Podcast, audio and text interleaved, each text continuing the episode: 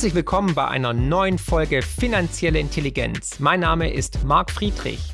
In diesem Podcast geht es wie immer um Geld, Bitcoin, Wirtschaft und Politik. Und jetzt viel Spaß.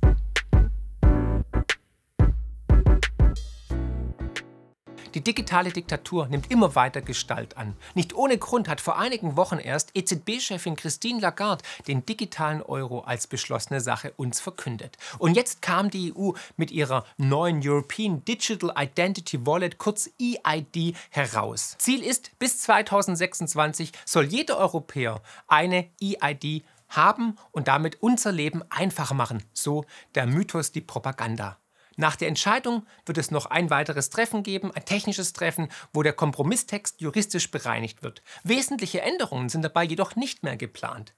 EU-Kommissar Thierry Breton und Spaniens Vize-Premierministerin Nadia Calvino sehen in der digitalen Wallet natürlich einen riesigen Schritt nach vorne in Richtung Zukunft, digitaler Inklusion und Möglichkeiten zum Schutz unserer Privatsphäre.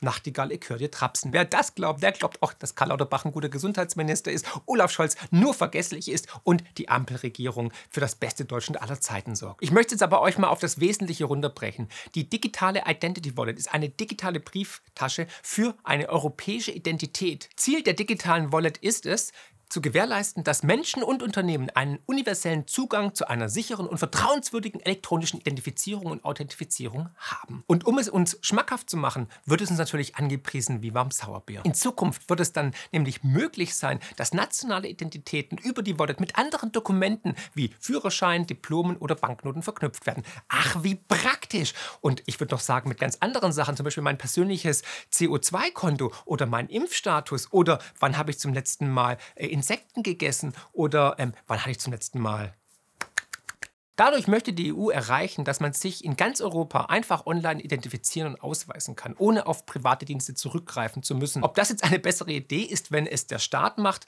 sei mal dahingestellt. Ich sage eher nicht, weil ich glaube einfach, der Staat ist immer noch der schlechteste Unternehmer. Ob der mit Daten besser umgeht wie Privatunternehmen, sei mal dahingestellt. Was meinst du dazu? Vertraust du dem Staat, dass er mit deinen persönlichen Daten vertraulich umgeht? Und was würde passieren, wenn der Staat gehackt werden würde oder erpresst werden würde? Oder was würde passieren, wenn die Politik sich ändert Richtung ja, Diktatur, Sozialismus, Planwirtschaft oder was auch immer? Werden dann die Daten gegen dich verwendet? Wird dann nachgeforscht, wann warst du zum letzten Mal beim Meckes essen? Natürlich kann man argumentieren, es ist praktisch, es könnte geschützt sein und es bedeutet auch eine Art Bürokratieabbau. Denn wenn eine digitale ID kommt, dann sind all deine persönlichen Informationen bei der jeweiligen Behörde mit einer einzigen ID verknüpft. Logisch also, dass dies weniger Bürokratie bedeuten würde, man benötigte weniger Beamte und hätte auch weniger Papierkram. Ich möchte dir ein Beispiel geben. Angenommen, du brauchst einen neuen Kredit. Statt zur Bank zu gehen und lästige Anträge und Formulare auszufüllen, könntest du in Zukunft einfach der Bank Zugriff auf deine digitale ID geben und die Bank kann mit all den Informationen entscheiden, ob sie dir den Kredit gewährt, ob du kreditwürdig bist oder nicht. Und sie kann dann ganz einfach deinen individuellen Zinssatz bestimmen. Bist du ein braver Bürger? Bist du solvent? Hast du eine Rechnung jederzeit pünktlich? Hast du einen guten Schufa-Eintrag? Also keinen Schufa-Eintrag vielmehr? Dann können die sagen, ja gut, Herr Meier, Sie kriegen den Kreditvertrag zu spektakulären Zinsen ähm, und zwar deutlich günstiger als ähm, die breite Masse. Cool. Auf der anderen Seite natürlich, wenn du vielleicht eine Impfung vergessen hast oder vielleicht ein falsches Kreuzchen gemacht hast oder auf einer Demo warst gegen irgendwelche Maßnahmen der Regierung oder ja, keine Ahnung, viel Auto fährst, dann kann der Zins natürlich höher sein als Strafe. Ich möchte nochmal warnen, das kann die Vorstufe zu einem Social Credit Programm la China sein.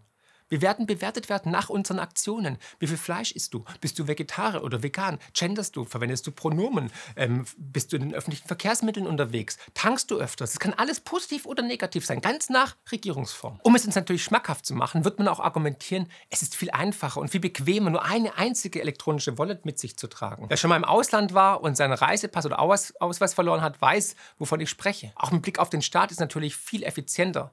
Denkt doch nur mal an eure Steuererklärung. Anstatt jedes Jahr einen riesigen Aufwand zu haben, könntest du in Zukunft Gehaltsabrechnungen, Depots, Konten etc. pp. mit deiner digitalen Wallet verknüpfen. Und der Steuerberater bekommt einmal im Jahr ein Dokument mit der fertigen Steuererklärung ausgespuckt. Super easy, weil sie dann all deine Daten ja an einem zentralen Punkt haben. Und kurze Überlegung, wenn man dann noch eine digitale Wallet der EZB dran knüpfen würde, Heureka, das wäre ja der Orgasmus von Walter Ulbricht und der Planwirtschaft. Dann wäre ja alles gebündelt an einem Platz. Jede Transaktion wäre dann sofort und zwar in Realtime nachvollziehbar. Und deswegen muss ich sagen, Bequemlichkeit hat bekanntlich seinen Preis. Und genau das schauen wir uns als nächsten Punkt an, nämlich die Nachteile und die Kritik. Und die hat es in sich. Und ihr wisst, ich kritisiere gerne. Die europäische ID öffnet natürlich der Massenüberwachung und der Datenausspähung Tür und Tor. Wie die EU ankündigte, sollen Nutzer sich mit personenbezogenen Daten, einem Pseudonym oder einem Zero-Knowledge-Proof identifizieren können. Doch diese Methode ist nicht verpflichtend. Zusätzlich fordert die EU qualifizierte Authentifizierungszertifikate, kurz QWACs. Hier haben bereits mehr als 400 Wissenschaftler und Organisationen öffentlich Bedenken angemeldet. Die verpflichtende Einführung von solchen Zertifikaten ist den Experten ein Don im Auge, denn sie ermöglichen staatlichen Diensten das Abhören verschlüsselter Kommunikation durch sogenannte Man-in-the-Middle-Attacken. Auch der Chaos Computer Club hat bereits extrem große Zweifel angemeldet. Und wenn sie es richtig gestalten und die EID mit der EZB, mit dem CBDC, dem digitalen Euro verknüpfen oder mit eurem digitalen Impfpass, mit dem digitalen Führerschein, was jetzt alles kommen soll, dann ist dein komplettes Leben eigentlich digital abgedeckt und zentral einsehbar für die Politik oder für die Behörden. Das heißt, egal ob Gesundheit, Politik, äh, Online-Aktivitäten oder wo du gerade Geld ausgegeben hast, beziehungsweise verwendest du die öffentlichen Verkehrsmittel ja oder nein? Wo tankst du? Was machst du? Was ist dein Lieblingspornoheft? All das wäre komplett transparent. Und was glaubst du, was los wäre, wenn herauskommt, dass ich Abonnent bin von Garten und Lust? Nee, heißt glaube ich anders. Hey, sorry, ja, und es gibt nämlich zwei Versionen von Landlust, ja, also ich habe die, die geilere. Außerdem will die EU eine gemeinsame technische Wallet-Plattform ausarbeiten. Die ist natürlich nicht Open Source wie zum Beispiel Bitcoin und daher null transparent und auch weitaus weniger sicher. Es ist ein zentralisiertes System und wenn dieses geknackt wird, ist Ende Gelände mit deinen Daten, dann weiß Gott und die Welt, wo du einkaufst, wie du dich verhältst und welchen Impfstatus du hast. Apropos Bitcoin. Wenn du mehr über Bitcoin erfahren möchtest, dann bestell unbedingt mein neues Buch. Der Link ist unten in den Show Notes. Und wenn du noch kein Weihnachtsgeschenk hast für deine Liebsten, dann schau mal in meinen neuen Webshop rein. Da gibt gibt es viele individuelle, limitierte Motive, unter anderem zu Bitcoin, Geldsystem oder Politik, die man sonst nirgendwo erwerben kann. Zeitlich limitiert. Schau jetzt rein und jeder, der jetzt bestellt, bekommt auch als Goodie einen meiner Bestseller on top nochmal drauf kostenlos. Also, nochmal in simplen Worten zusammengefasst. Eine digitale Wallet macht uns definitiv zu gläsernen Bürgern und ist genau das, wovor George Orwell uns schon vor über 70 Jahren gewarnt hat. Und all das wird jetzt Realität, Schritt für Schritt. Und wir sind wie der Frosch im heißen Wasser und merken es gar nicht, dass ständig irgendwo ein Schräubchen angezogen wird, dass das Wasser immer wärmer wird und irgendwann ist eben zu spät. Und natürlich werden sie uns mit viel Pathos und Emotionen versichern, dass die Privatsphäre und die Sicherheitsstandards extrem hoch sind. Ich meine, man hat uns auch versprochen, dass die Impfung sicher ist und dass die Maastrichter Verträge eingehalten werden. Und du kennst die ganzen Lügen. Apropos Lügen, ich habe ein jetzt schon viral gehendes Video gemacht zu den Lügen der Corona-Zeit. Das findest du hier oben unbedingt anschauen und unbedingt auch teilen. Also mit einer digitalen ID kann der Staat alles sehen, was du tust wohin du reist, wie viel Geld du ausgibst, wofür du es ausgibst, was du mit deinem Geld anstellst, ob du sparst oder nicht sparst, ob du dich gesund ernährst oder was du trinkst, was deine Lieblingsfarbe ist und was sonst so ist. Und natürlich kann man das alles im Sinne des aktuellen Narrativs bewerten.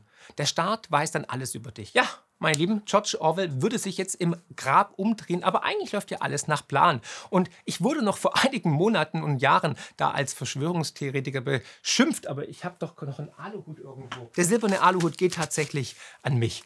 Ja. Und wir sehen, die Verschwörungstheorien haben so eine Halbwertszeit von sechs bis zwölf Monaten, bis sie letztendlich wahr werden. Und all die Schwurbler, ja, die wissen anscheinend doch mehr und schauen hinter den Vorhang und haben die Matrix verlassen. Und wenn ihr euch jetzt fragt, warum auf einmal überall auf der Welt Regierungen digitale Identitäten und digitale Zentralbankwährungen fordern, dann empfehle ich euch mal einen Blick in die UN Sustainable Development Goals, kurz SDGs, zu werfen. Alle Mitgliedstaaten der UN haben sich darauf geeinigt, dass die Ziele bis 2030 zu erreichen sind. Darunter befinden sich durchaus vertretbare Ziele, wie natürlich die Bekämpfung von Hunger oder der Bereitstellung von sauberem Trinkwasser. Kann keiner was dagegen sagen. Aber wie bei allem liegt der Teufel natürlich im Detail begraben. Die Einführung einer digitalen Identität ist nämlich auch Bestandteil der sogenannten Sustainable Development Goals der UN. Und es gibt eine Organisation, die besonders eng mit der UN verflochten ist. Und jetzt darfst du dreimal raten, welche das ist. Dazu muss ich aber wieder meinen Hut aufsetzen weil es ist wieder Schwurbelalarm. Ja, und das ist das WEF, das World Economic Forum um Klaus Schwab in Davos.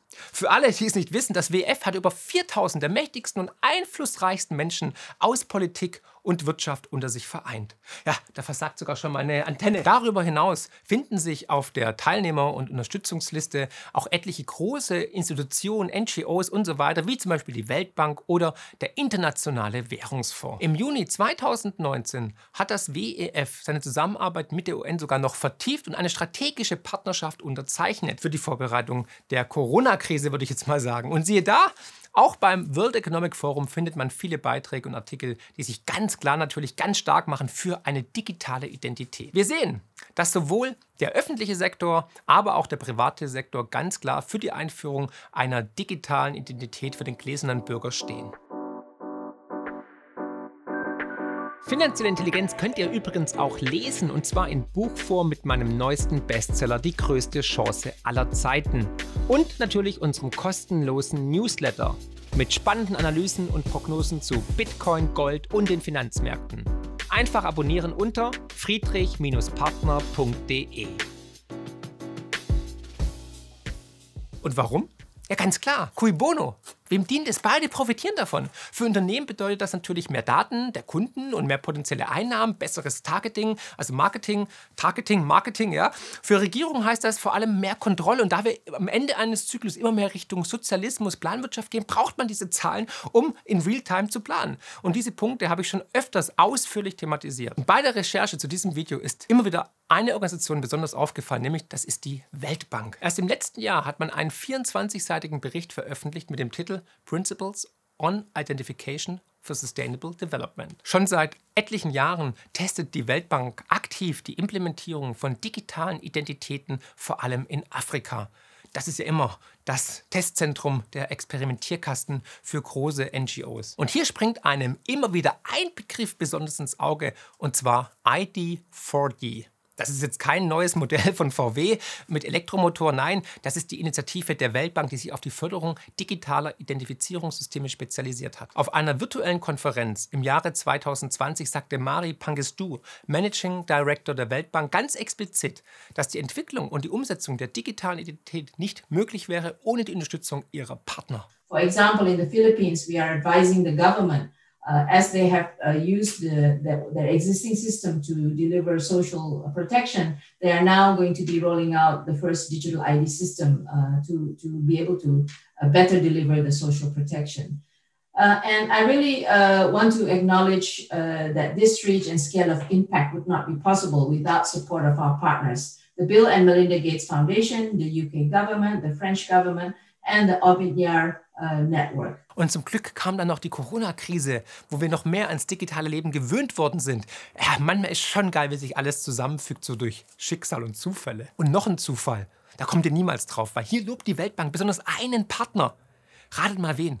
Hat er auch mit Corona was zu tun? Richtig, nämlich die Bill und Melinda Gates Stiftung. Ja, Heureka. Die ist unter anderem größter Investor bei BioNTech gewesen, aber ebenso bei der internationalen Impfallianz aus Genf, nämlich der Gavi. Aber auch eine andere öffentliche Organisation wie der Internationale Währungsfonds, die Bank für internationalen Zahlungsausgleich, kurz BITS, also die Notenbank der Notenbanken, sind natürlich große Verfechter der digitalen Identität. Warum?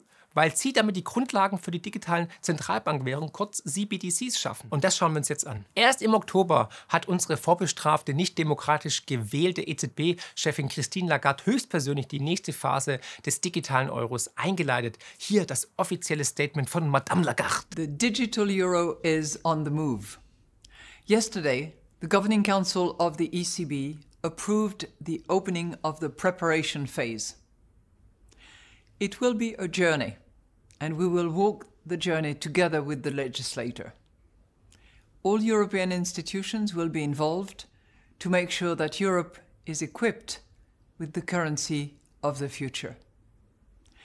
Cash is here to stay. You will have all options cash and digital cash. So, what does it mean for you?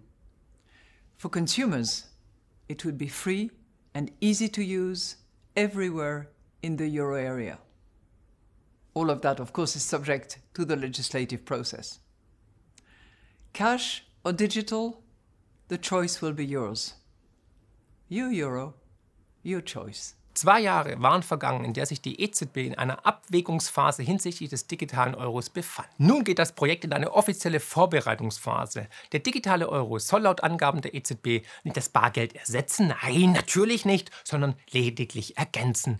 Genau. Aber ich prognostiziere jetzt schon, dass man natürlich alles daran setzen wird, den digitalen Euro zu pushen. Das heißt, man wird sagen, hm, wenn du mit Bargeld bezahlst, hast einen anderen Preis. Der ist halt ein bisschen höher, weil das ganze Handling mit dem Bargeld, das ist dreckig, man muss es rumfahren und CO2 ist auch scheiße und so weiter, wird man sagen, du kriegst einen Rabatt, wenn du mit dem digitalen Euro bezahlst. Und hey, der Deutsche sagt immer, Geiz ist geil. Dann haben wir noch die Inflation, die weitere Verarmung der breiten Masse, weil man hat ja die Inflation auch noch zusätzlich mit reingeholt. Also Win-Win-Win. Da werden alle sagen, egal ob Portugiesen oder Griechen, wenn ich zwei, drei oder fünf Prozent einsparen kann, dann ist gut. Und parallel hat man ja einen riesen Sozialapparat aufgebaut. Immer mehr Menschen, die in der Abhängigkeit sind vom Staat. Und da wird die Vorgabe ganz klar sein, hey, du kriegst kein Bargeld mehr oder du kriegst kein Geld frei überwiesen, du kriegst nur das ganze Geld für deine ähm, Lebensmittel digital auf deine Wallet bei der EZB übertragen und damit Ende Gelände haben wir schon einmal mindestens die Hälfte der Bevölkerung, die abhängig sind und die mitmachen beim digitalen Euro. Ja, und natürlich möchte man gleichzeitig ein Gegengewicht zu den amerikanischen großen Anbietern wie Apple Pay,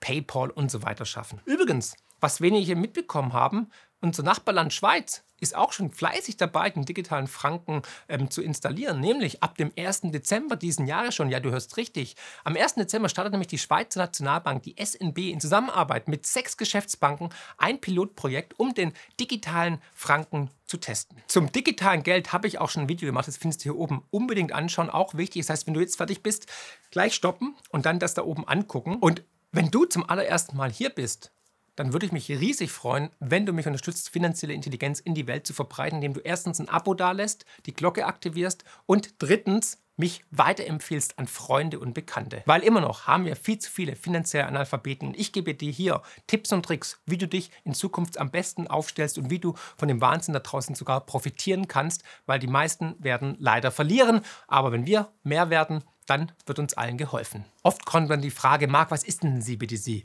Ich möchte es kurz zusammenfassen. Es ist eine Art digitales Bargeld, nur ohne Privatsphäre und damit eine Forderung an die ausgebende Notenbank. Die Frage ist natürlich, wie sehr vertraust du einer nicht legitimierten Lagarde oder einer EZB, die nicht überwacht werden kann? Und der geplante digitale Euro wäre eine Art digitales Bargeld der Zentralbank.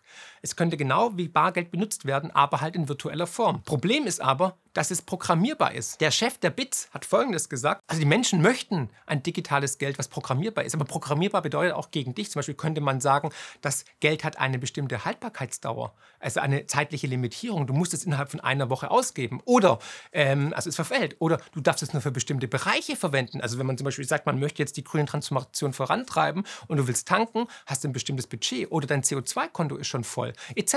Also tausend Überlegungen, die du machen kannst. Es gibt der Kreativität also eigentlich keine keine Grenzen. Es kann alles irgendwie reduziert werden, gelenkt werden und das sind wir bei der Planwirtschaft. Und das Argument wird natürlich sein, genauso wie bei der ID-Wallet, es geht um Schnelligkeit und um Effizienz.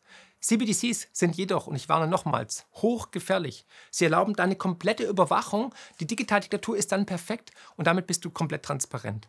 Und diese Daten können gegen dich, gegen uns Bürger eingesetzt werden. Wie leicht man hier gegen die Kritiker der Regierung vorgehen kann, haben die berühmten Trucker-Proteste in Kanada gezeigt.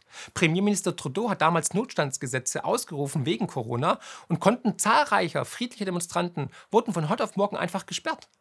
Auf einmal war man raus aus dem gesellschaftlichen Leben. Und nicht nur das. Auch PayPal-Konten wurden gesperrt. Übrigens, viele der Trucker, denen damals die Bankkonten gesperrt wurden, haben Spenden über Bitcoin erhalten, denn Bitcoin kann eben nicht zensiert werden. Egal, welche politische Meinung man vertritt.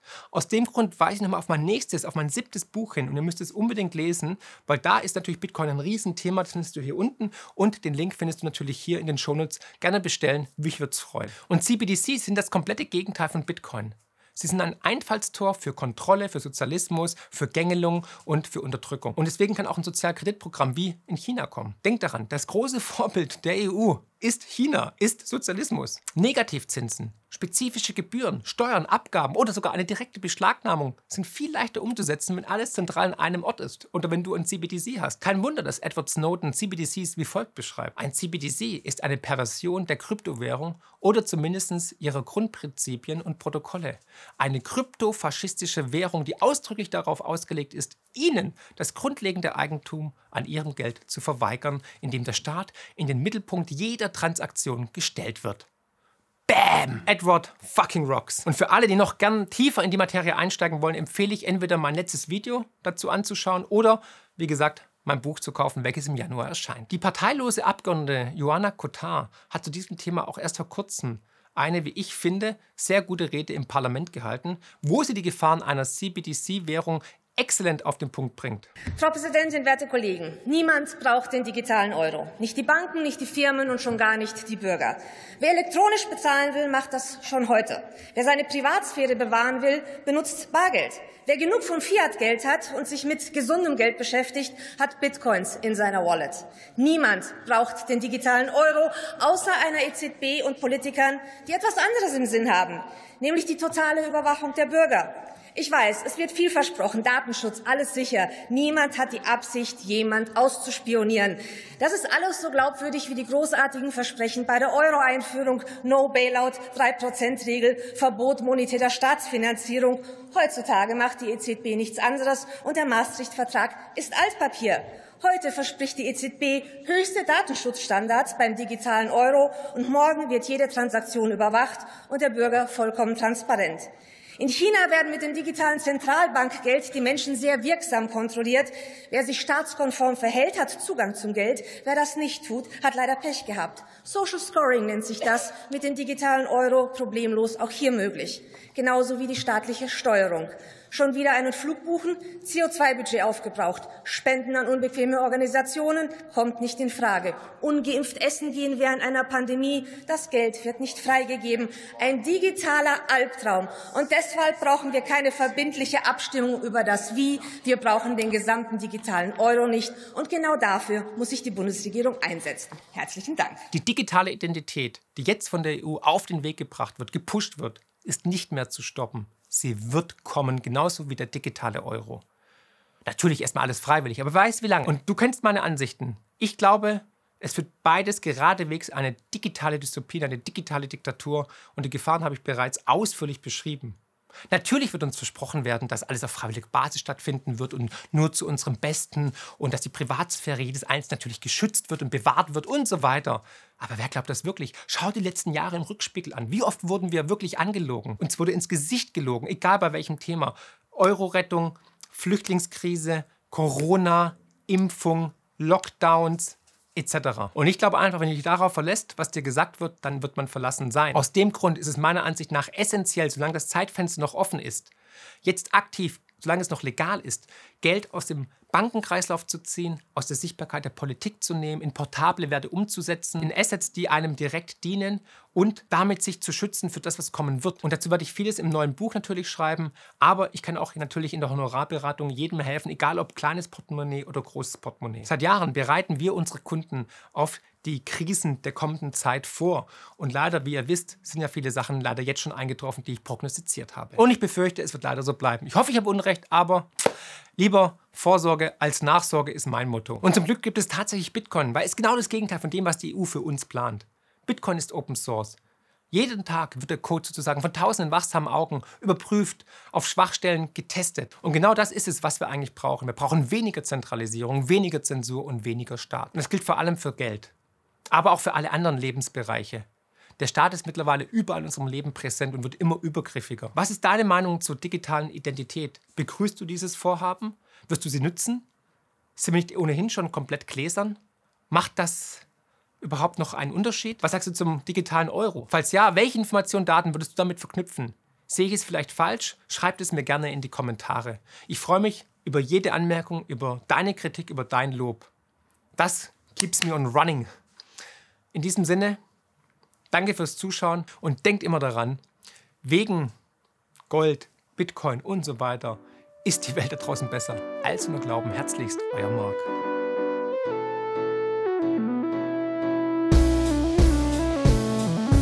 Wow, was für ein Podcast. Ich hoffe, die Folge hat euch genauso gut gefallen wie mir. Ihr findet mich bei YouTube, Twitter und Instagram unter markfriedrich7. Für Lob, Kritik oder Themenvorschläge schreibt mir gerne eine E-Mail an podcast.mark-friedrich.de. Empfehlt den Podcast natürlich gerne weiter. Über eine positive Rezension bei Apple, Spotify und Co. freue ich mich natürlich mega. Weitere Informationen zu mir findet ihr unter mark-friedrich.de und zur Honorarberatung unter friedrich-partner.de. Ich freue mich jetzt schon aufs nächste Mal. Herzlichst, euer Marc.